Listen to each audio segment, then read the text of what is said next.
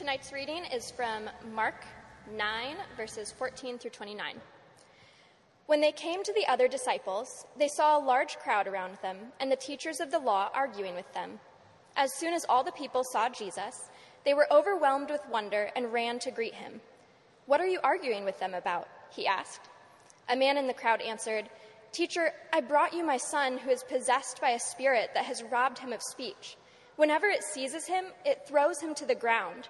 He foams at the mouth, gnashing his teeth, and becomes rigid. I asked your disciples to drive out the spirit, but they could not. You unbelieving generation, Jesus replied, how long shall I stay with you? How long shall I put up with you? Bring the boy to me. So they brought him. When the spirit saw Jesus, it immediately threw the boy into a convulsion. He fell to the ground and rolled around, foaming at the mouth. Jesus asked the boy's father, How long has he been like this? From childhood, he answered. It has often thrown him into fire or water to kill him. But if you can do anything, take pity on us and help us. If you can, said Jesus, everything is possible for one who believes. Immediately, the boy's father exclaimed, I do believe. Help me overcome my unbelief. When Jesus saw that a crowd was running to the scene, he rebuked the impure spirit. You deaf and mute spirit, he said, I command you, come out of him and never enter him again. The spirit shrieked, convulsed him violently, and came out. The boy looked so much like a corpse that many said, He's dead. But Jesus took him by the hand and lifted him to his feet, and he stood up. After Jesus had gone indoors, his disciples asked him privately, Why couldn't we drive it out? He replied, This kind come out, can come out only by prayer and fasting. This is the word of the Lord.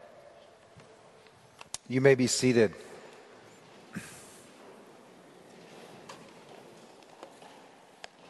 I think this probably ranks in the top 10 for me um, of stories that I find intriguing in the Gospels. And honestly, um, stories that encourage me personally for reasons that we will bring out in, in the text in just a moment. Uh, before I actually open up the Word of God, if you have your Bibles, uh, either as an app or as a print Bible, please open them to Mark chapter 9. That's where we're going to be uh, this evening. And let's go to the Lord and treat Him to bless our time tonight. Father, we come to you in humble dependence apart from you. Um, we can do nothing. So, Lord, we are asking you to do in and through us what we can't do for ourselves, including understanding and applying the inspired Word of God. Lord, um, you told your disciples this kind cannot be driven out by anything but prayer. Uh, Lord, we live in a culture which seems to be trajecting further and further away from you, and more and more people um, don't understand the gospel. And it's our desire as a church to be salt and to be light in a dark and a decaying world. And Lord, apart from you, we can't do anything. And so, Lord, we are coming to you in humble prayer because we want you to do something that we can't, uh, Lord. Bring glory to yourself in this city, starting in this place and in this room tonight through the preaching of your word. May Christ be exalted. We pray this in Jesus' name. Amen. So, next week, uh, we are starting a series, Searching for Answers, Encountering Jesus. So, for those of you who have friends, you have roommates, uh, people that you go to school with, people that you work with, or maybe even you yourself are not a Christ follower, and, and, and these individuals, or maybe yourself, are, they have answer, they have questions. We are going to dive into a series which is designed to hit 11 different common questions that everybody is asking regardless of whether or not they're Christ followers or not. So this is this is designed specifically for the body of Christ to address the, the questions you have that are life questions, but also the questions your friends and quite frankly your enemies uh, they have those same questions. So, this is an opportunity for, for those of you in the body, the church, the family of Christ, to, to take advantage of this series as a, as a vehicle to engage our community that doesn't know Christ. It's our desire, if you're a follower of Jesus here, to get connected, to be a disciple, but a fully engaged disciple, not someone who simply attends occasionally uh, the downtown service in the evening or comes even every Sunday, but to be involved, to get involved with your community and, and know what it means to trust Christ, know what it means to walk alongside brothers and sisters in Christ who can encourage you, but also who can equip you. And you can encourage and equip them to the end, to the end that we would be disciples who then make disciples. So, Matthew chapter 16 is a verse that we're not going to cover today, but it, it gives us an understanding of what Jesus told his disciples he was going to use them for. So, the context in Matthew 16 is Jesus is with the uh, disciples in Caesarea Philippi. It's a pagan city. It's a pagan city. It's, they're not primarily Jewish and they're kind of on the edge of the bubble in, in uh, up by the Sea of Galilee, and there's a lot of lot of Gentiles there, and so Jesus asked them, "Who do the people say that I am?" And they answered, "Well, some say that you're Elijah, and, and others say that you're John the Baptist." And and and Jesus says, "Well, who do you say that I am?" And Peter speaks up, and Peter says, "You're the Christ. You're the Son of the living God." And and and Jesus says, I tell you the truth, Peter, that wasn't revealed to you by flesh and blood, but that's revealed to you from my Father who is in heaven. Peter, you're the rock. You're a rock. And on this church, I'm going to build my church, and the gates of hell will not prevail against it. And here they are. They are they are on they are right outside of a place stacy and i when we were in israel we visited this location and there's a place which they, which they referred to as the gates of hell it's the it's the gate to the gentile community and so that's where he's speaking these things and so me being an overly emotional individual i read and i listen to that and i'm like let's go we're going to charge the gates of hell with a squirt gun and that sounds great until you get up to the gates until you get up to the gates. I don't know, I'm dating myself, but Mike Tyson, famous boxer, ex heavyweight champ, said everybody has a plan when they step in the ring until they get punched in the face. Everything sounds awesome about being a disciple and advancing the gospel for the cause of Jesus. And the gates of hell aren't going to prevail until you get up to the gate. And what we see in Mark 9 is the disciples coming right up to the gate and getting punched right in the mouth. Now, Mark doesn't record this, but I believe Luke does, that they were overpowered physically by this young guy. They were literally getting punched in the mouth at the gates of hell, and they were not prevailing. So, what we are going to do this evening is look at this text and we are going to ask the Lord and, and, and ask the Holy Spirit and ask the Father the same thing as the disciples ask. How do you deal with this kind? How do you deal with this kind?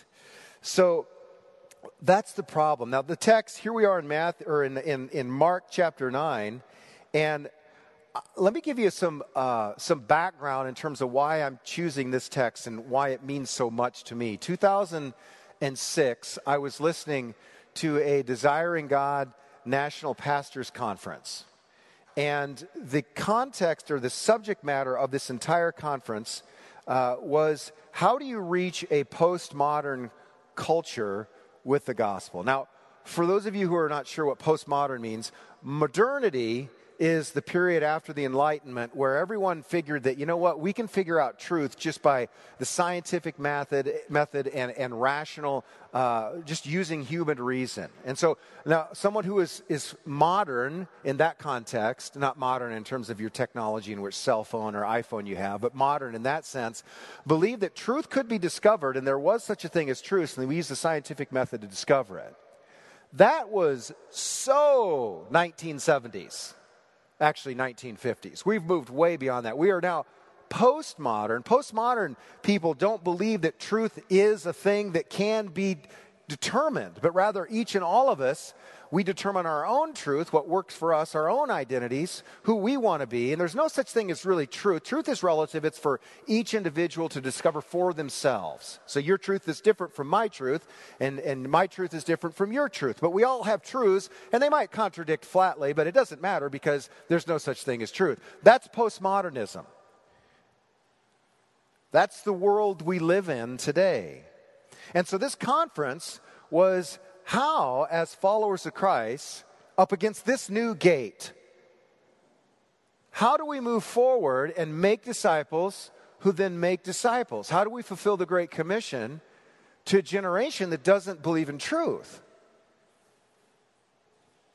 And Tim Keller delivered a message that's called The Supremacy of Christ in the Gospel in a Postmodern World. And he, he used this passage and he was quoting, I always quote Tim Keller because he's one of my favorite preachers. When he, he was quoting his favorite preacher, which was Martyn Lloyd-Jones, who preached on this same text in 1959. Now, let me give you the background. The background's important.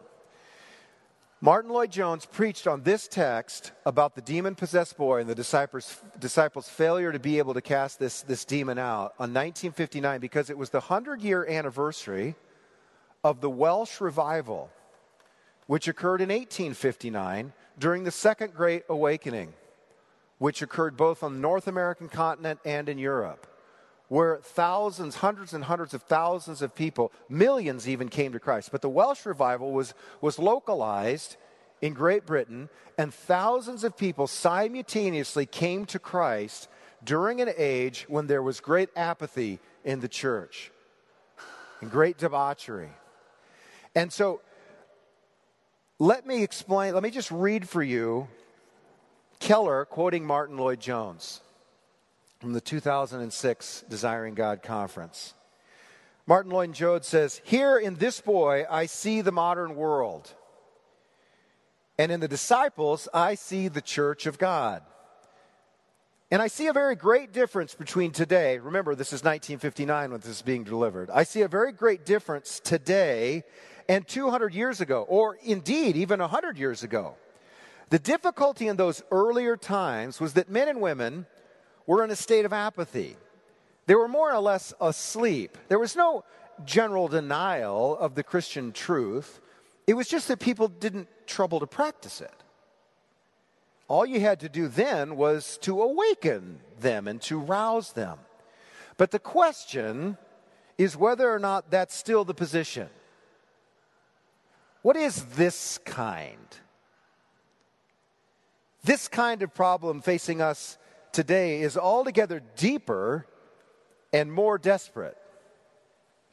The very belief in God is virtually gone.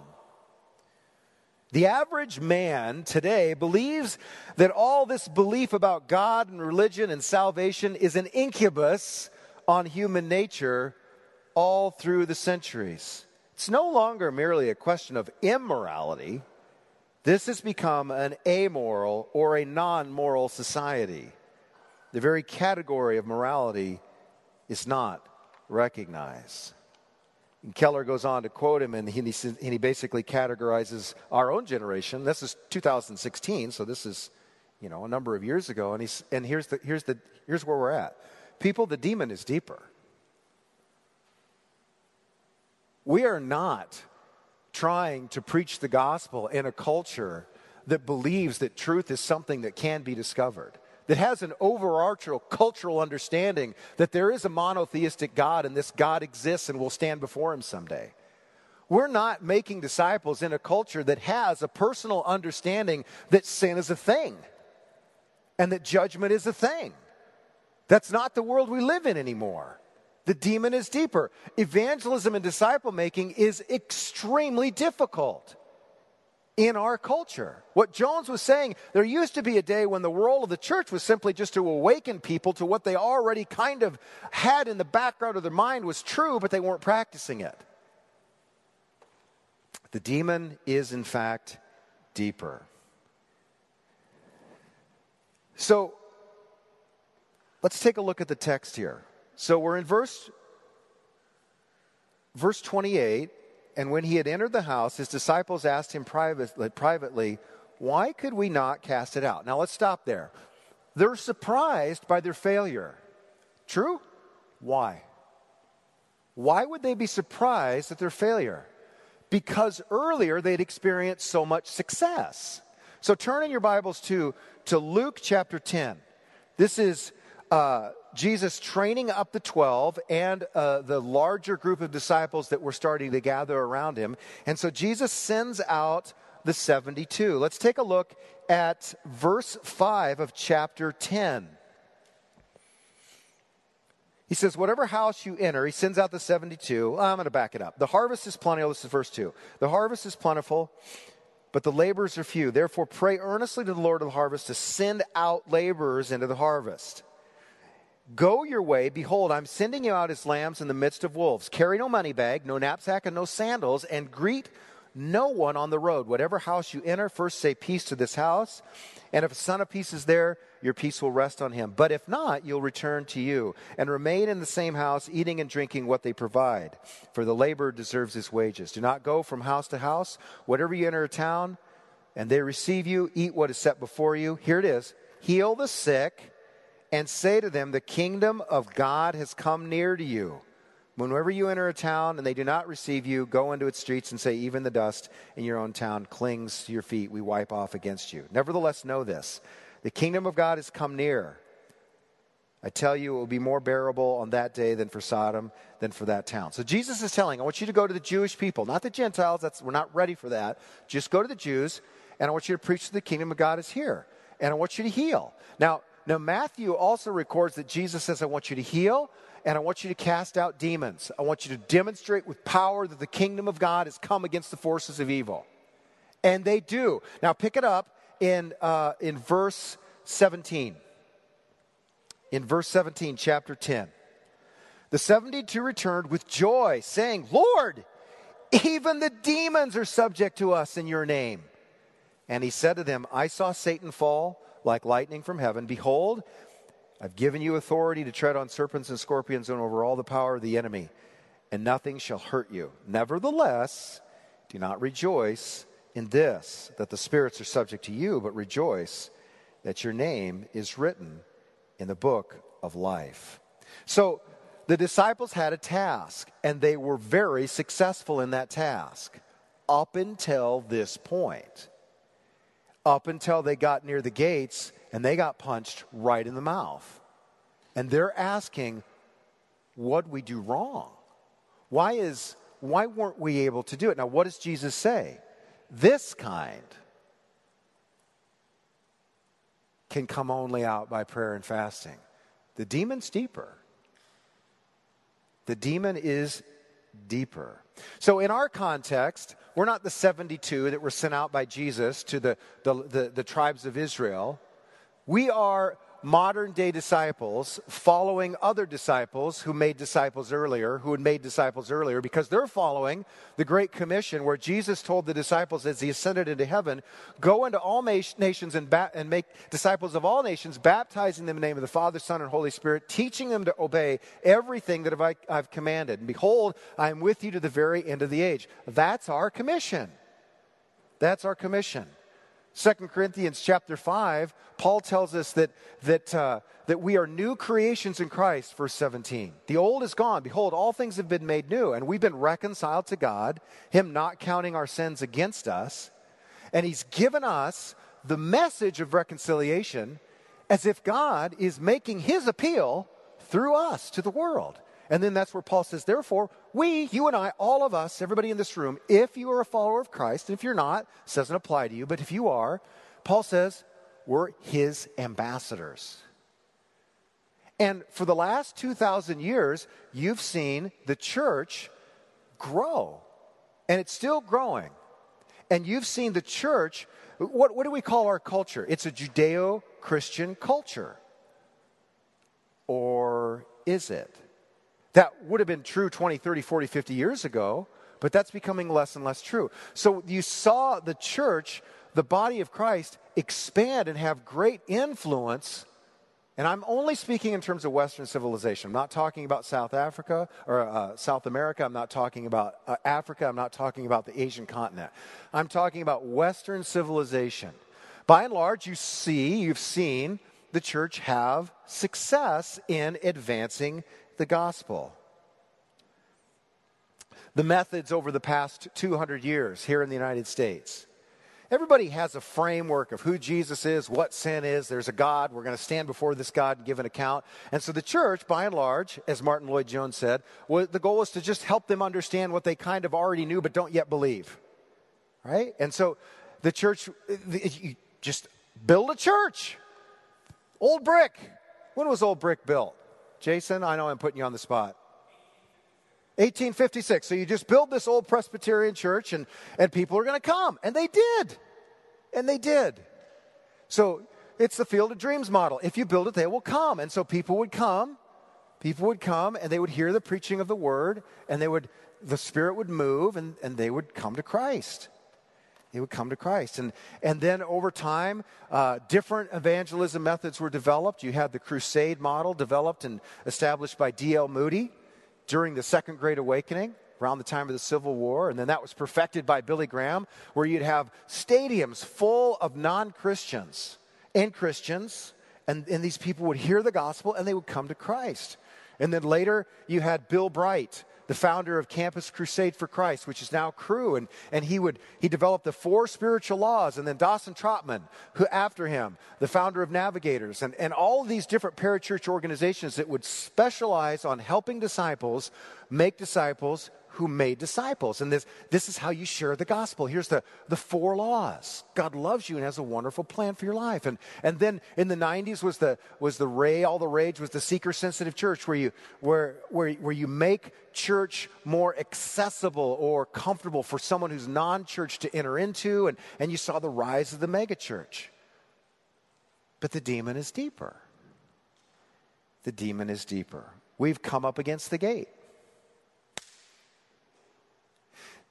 From 1937 to 1998 in America, church membership remained at, at a, a level and a consistent, consistent level. 70% of Americans were members of a church where they would where if they were asked being involved in a local church is extremely important to me. 70% of all Americans said that. From 1937 to 1998, that's incredibly significant.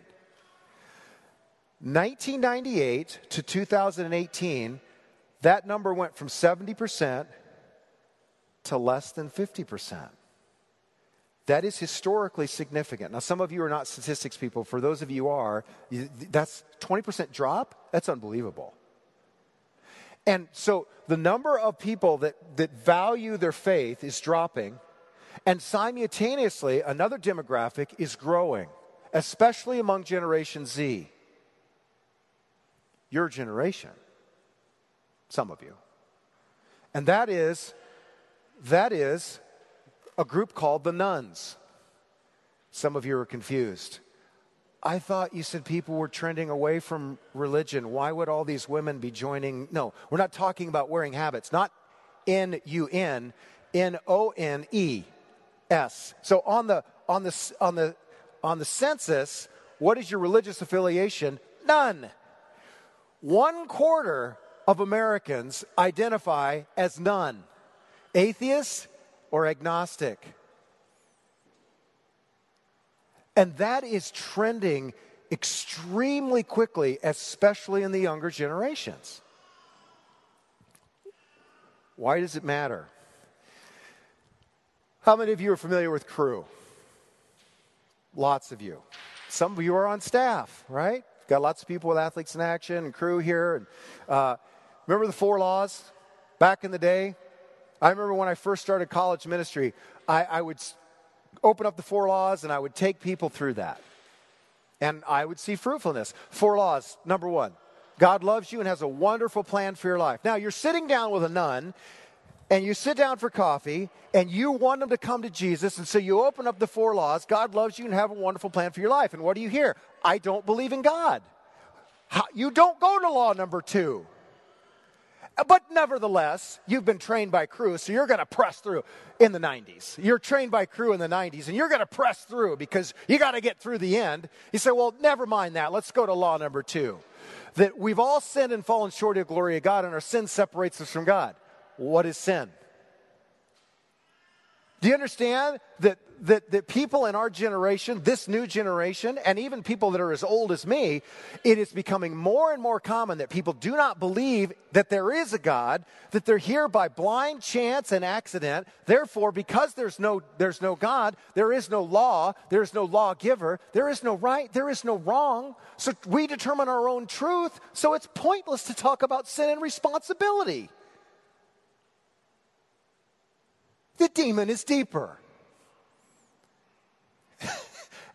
and we're looking at Jesus like, how come our, how come no one's coming to Jesus? Now, some of you are like, now, wait a minute. You're being just a tad harsh. Uh, I do tend to be somewhat cynical. I think I'm more of a realist, but sometimes I can lean towards cynical, right?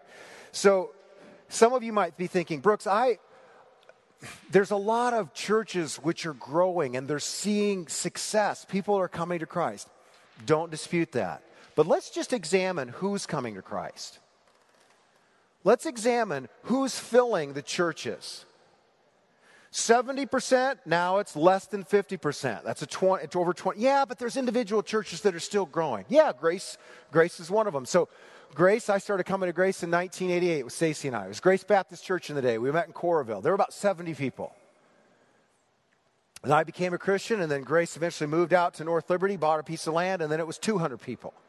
And then it was 400 people, and then it was 800 people. And then it was 1,300 people on a Sunday. And then we planted a downtown church, and here it's growing, and it's people are coming, right? Who's coming? Who's coming? Let's just have a non scientific survey here. Who is the church primarily reaching? The first group of people that the church is most, and I say primarily, not exclusively, but primarily the church reaches Christians who have moved into the area. Raise your hand if you were already a Christian before you came to this local church. There you go, that's most of us. Now, that's not a bad thing. I'm not going to beat up the church for how dare you provide a place of worship for people that come to the University of Iowa. That's not making disciples. It is making disciples. You're disciples, and we want to shepherd you, we want to equip you. And, and that's a good thing. Second group of people is Christians who are dissatisfied with their current church in the local area, so they move to another church. Please don't raise your hand if you're in that category. I don't, don't really want to know. But I, I, know that over the years, as, as the lead pastor Grace, that we've seen a lot of people come to Grace that were disenfranchised by their local church here in the Iowa City area. Now, sometimes that's not a bad thing because sometimes you leave a church because doctrinally that church no longer preaches the gospel or they don't believe the truth of God's word. But sometimes it has nothing to do with that. Sometimes it has more to do with the fact that the people just don't like the programs or they had a fight with this person or so forth and so on. And so we've seen lots of people do that. In fact, over the last two years, year and a half with COVID, we've seen hundreds of people leave Grace and they don't call Grace their church anymore. Why? Well, for various reasons. Amongst them were the way we responded to COVID. We didn't open early enough. We made people wear masks. So they left. So a lot of church growth in individual churches is Christians moving into the area or Christians leaving one church to go to another church. Third group of people, third group of people is those who are raised in the church but who are not yet Christians. How many of you were here last week for Haley's testimony and her baptism?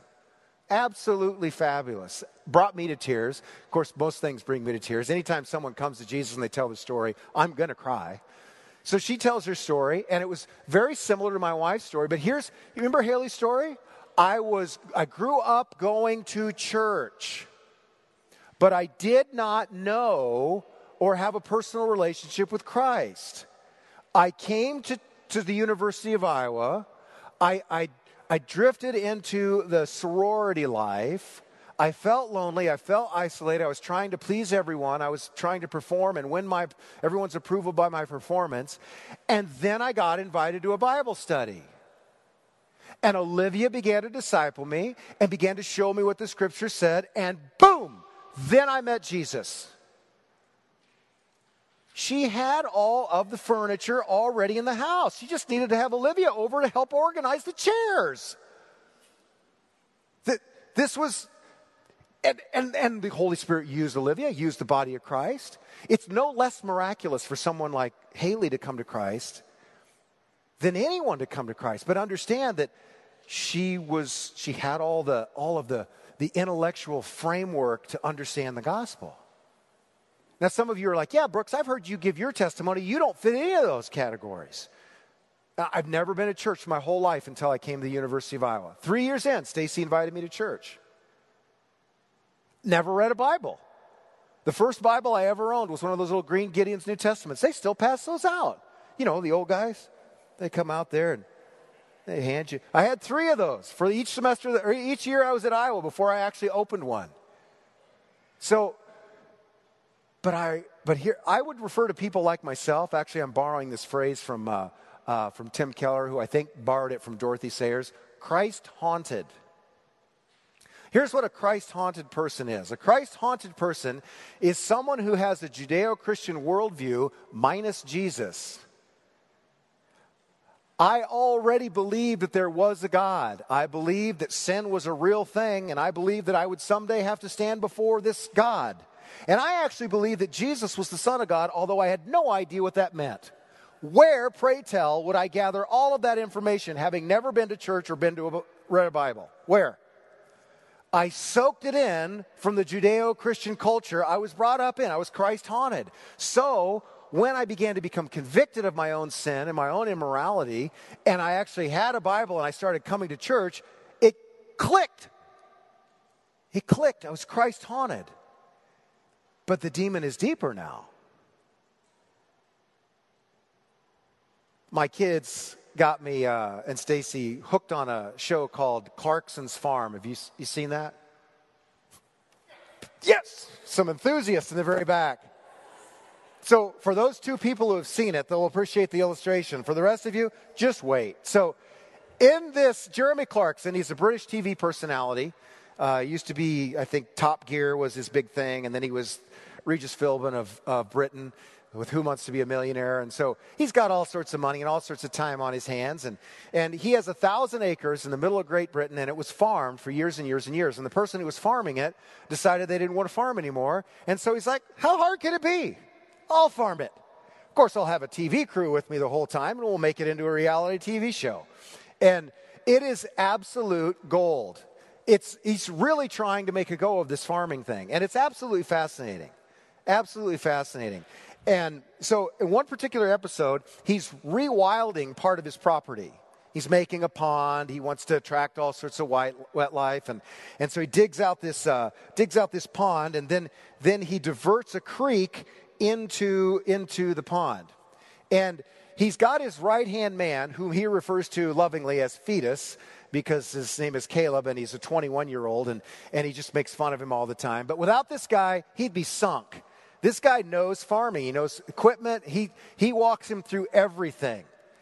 And so Caleb is, is standing there, and, and, they dig out this, this trench, and the water starts to come in. And Jeremy Clarkson says, Behold, Moses! And Caleb said, Who the blank is Moses?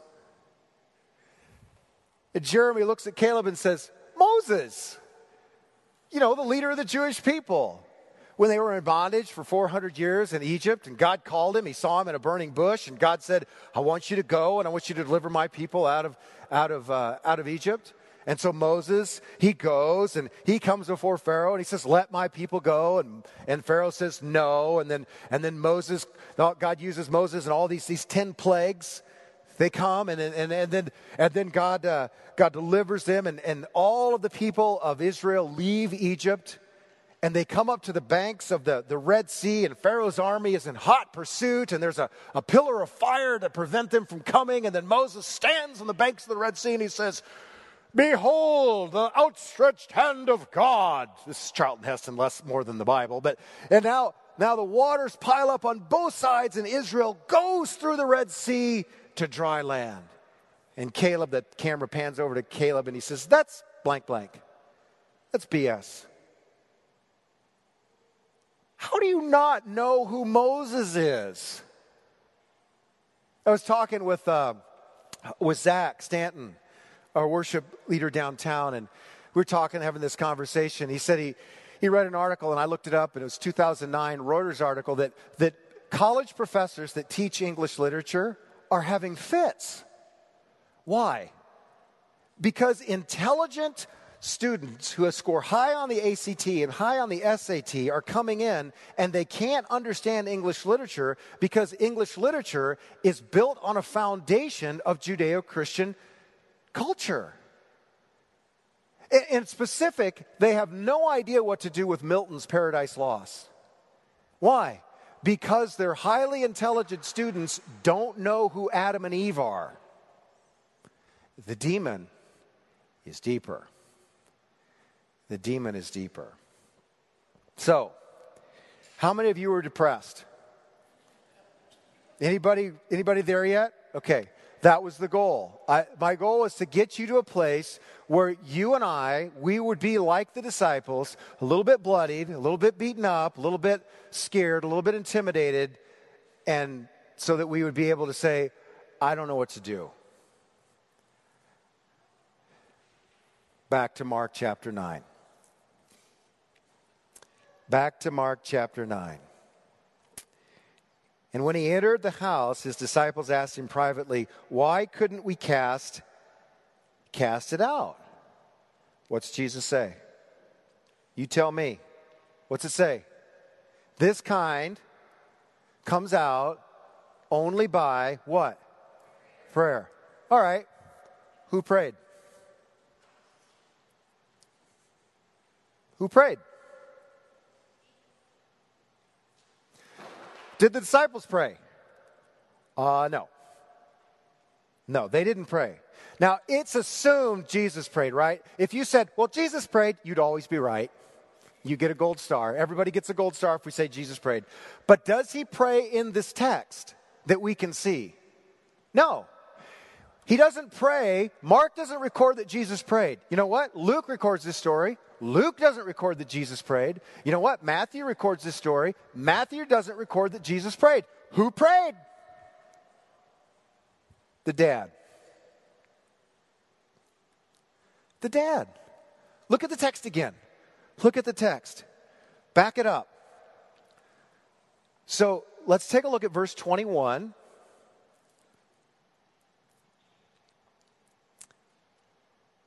Jesus asked the Father, How long has this been happening? He said, From childhood. It's often cast him into the fire and into the water to destroy him. But if you can do anything, have compassion on him and help us.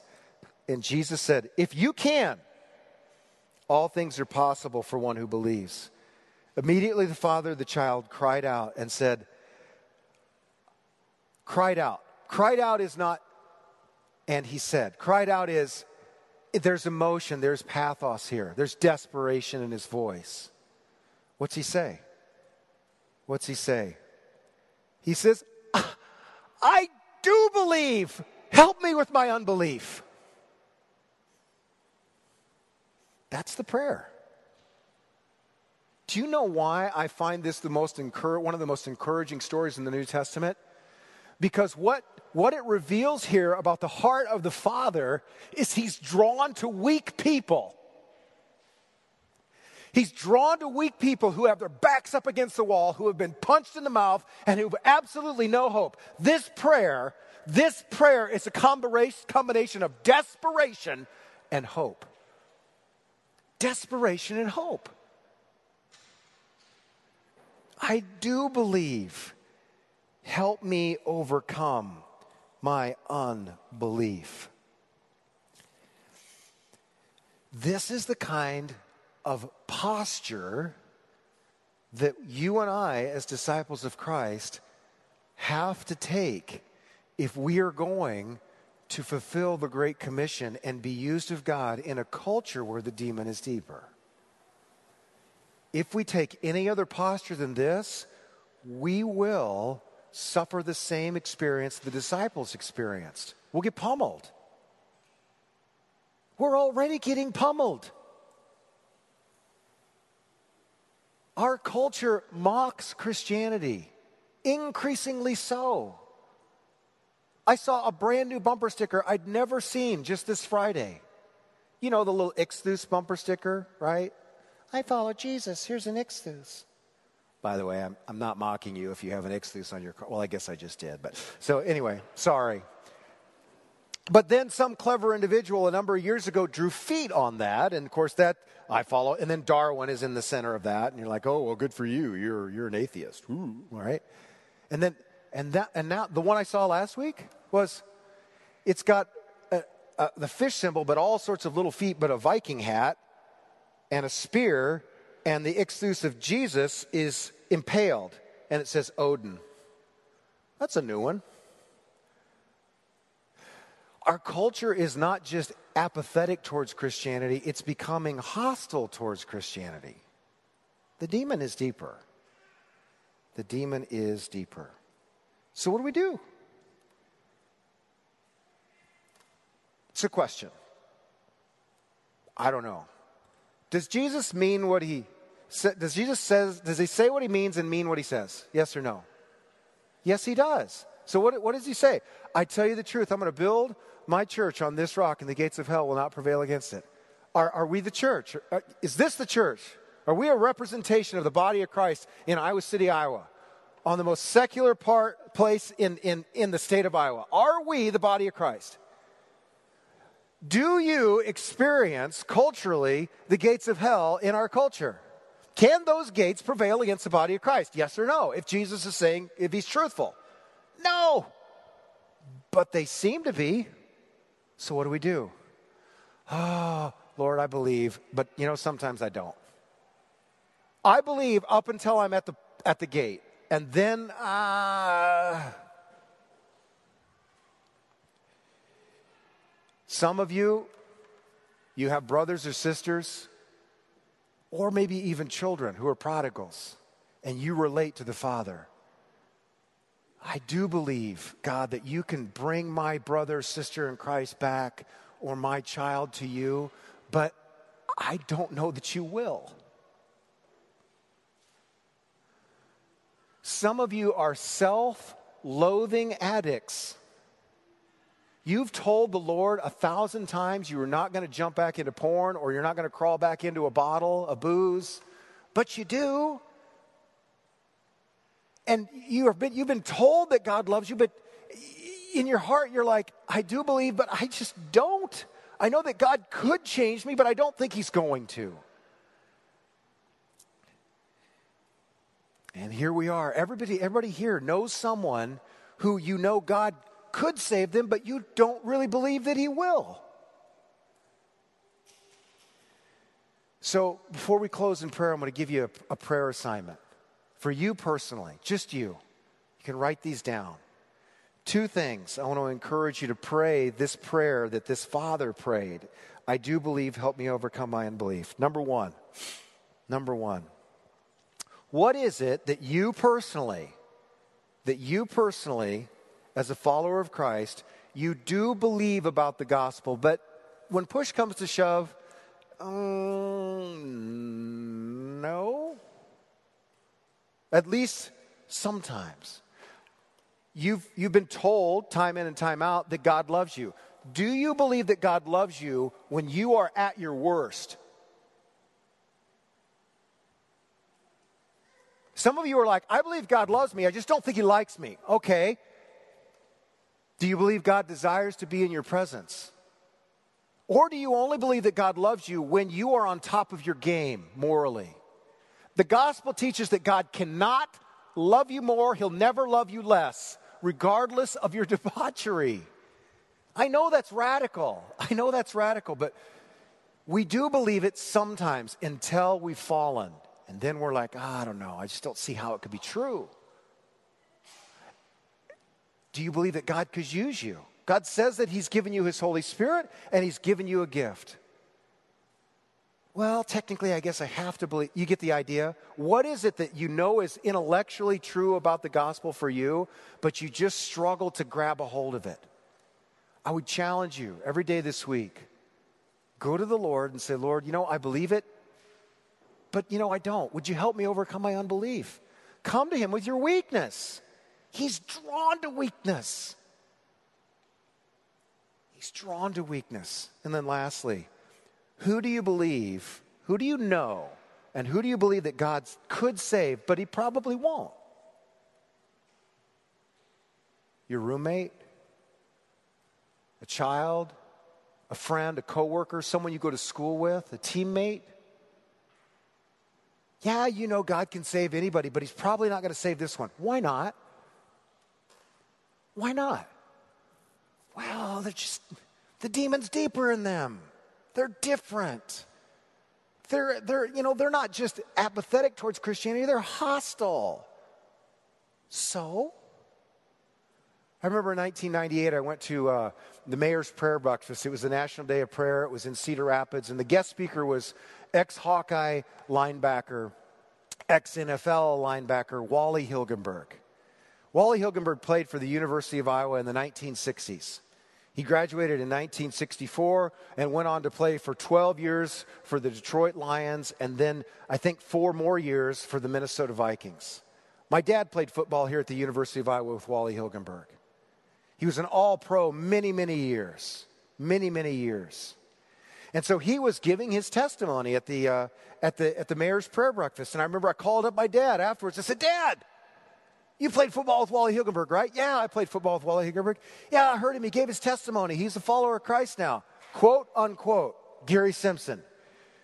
Wally Hilgenberg's a Christian. It has something to do with money.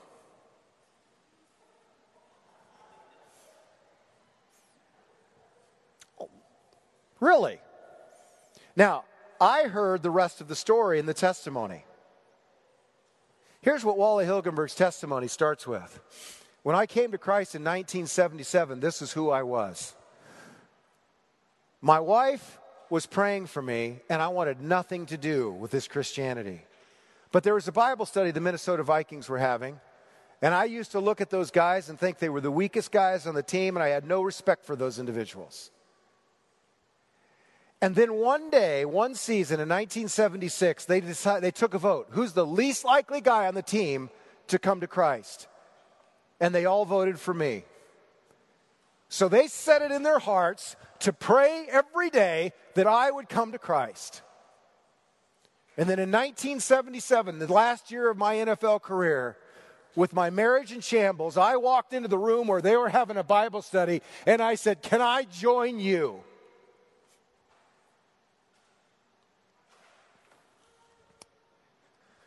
I came to Christ in 1988.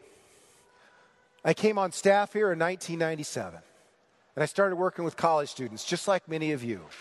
And I knew nothing about ministry, so I went up and I talked to a guy named Ed Luby at UNI who was running a ministry with navigators called Basic. And they were having hundreds and hundreds, 500, 600, 700 kids come to this, this, uh, this, this event, and they were discipling kids, and people were coming to Christ. And I was meeting with him. I was like, I want to know how this works. And so he's, we're talking and this and that. And he says, Oh, you're from Newton. I said, Yeah. He goes, One of the guys that's on staff from us is from Newton, Shannon Sandquist. Oh, yeah, I know Shannon. I graduated in 85. He graduated in 83. Tell Shannon I said hello. Okay, see ya. Talking to Ed a couple months, a couple weeks later, and talking ministry. And he says, Oh, yeah, Shannon. I told him that I met with you. See, yeah, I met with Brooks Simpson. He's a pastor in Iowa City. I said, What did he say? He says, That it's not the Brooks Simpson I know. You see, the Brooks I know, he's not a pastor. It must be a different guy named Brooks Simpson. He says, the, the one that wrestles. Well, yeah, but Brooks wouldn't be a pastor. Of course, Brooks wouldn't be a pastor. Apart from the sovereign grace of God, who's the least likely person you know where the demon is entrenched. It could be your child, it could be your brother, it could be your spouse, it could be a boyfriend, it could be a girlfriend, it could be a roommate, it could be a professor. Bring them before the Lord and say, Lord, I believe that you could heal. I can believe. I believe you could save them. I just don't believe that you're going to. Would you help me overcome my unbelief? And would you use me somehow and allow me to see your work on this campus. You know, everything is unprecedented once, right? Everything is unprecedented once. Peter preaches at Pentecost. Who is Peter preaching to? The city that nailed Jesus to the cross 50 days ago. 3,000 people come to Christ. Everything happens for the first time once. Yes, it's never happened that you see revival in a post Christian culture until it happens. So, yeah, the demon's deeper, but your God is greater. Let's pray. Father, thank you for your grace. Thank you for your mercy. We are undeserving of it, but you are so good. Lord, if there's someone here right now and their main struggle is not whether or not their friend can come to Christ, but the fact that they question whether their, your love for them could be real because they're so far, so far entrenched in their own sin, Lord, would you show them that no demon is too deep, even the personal demons that people struggle with here, that your love, Lord, was demonstrated for them, that while we were yet sinners, Christ died on the cross. Would you remind us? Would you encourage us? Would you draw yourself to us? And Lord, help us to believe the truth of your word, Lord, that greater is in us and he was in the world. Help us to be overcomers. Help us to believe in you and help us to overcome our unbelief. In Jesus' name, amen.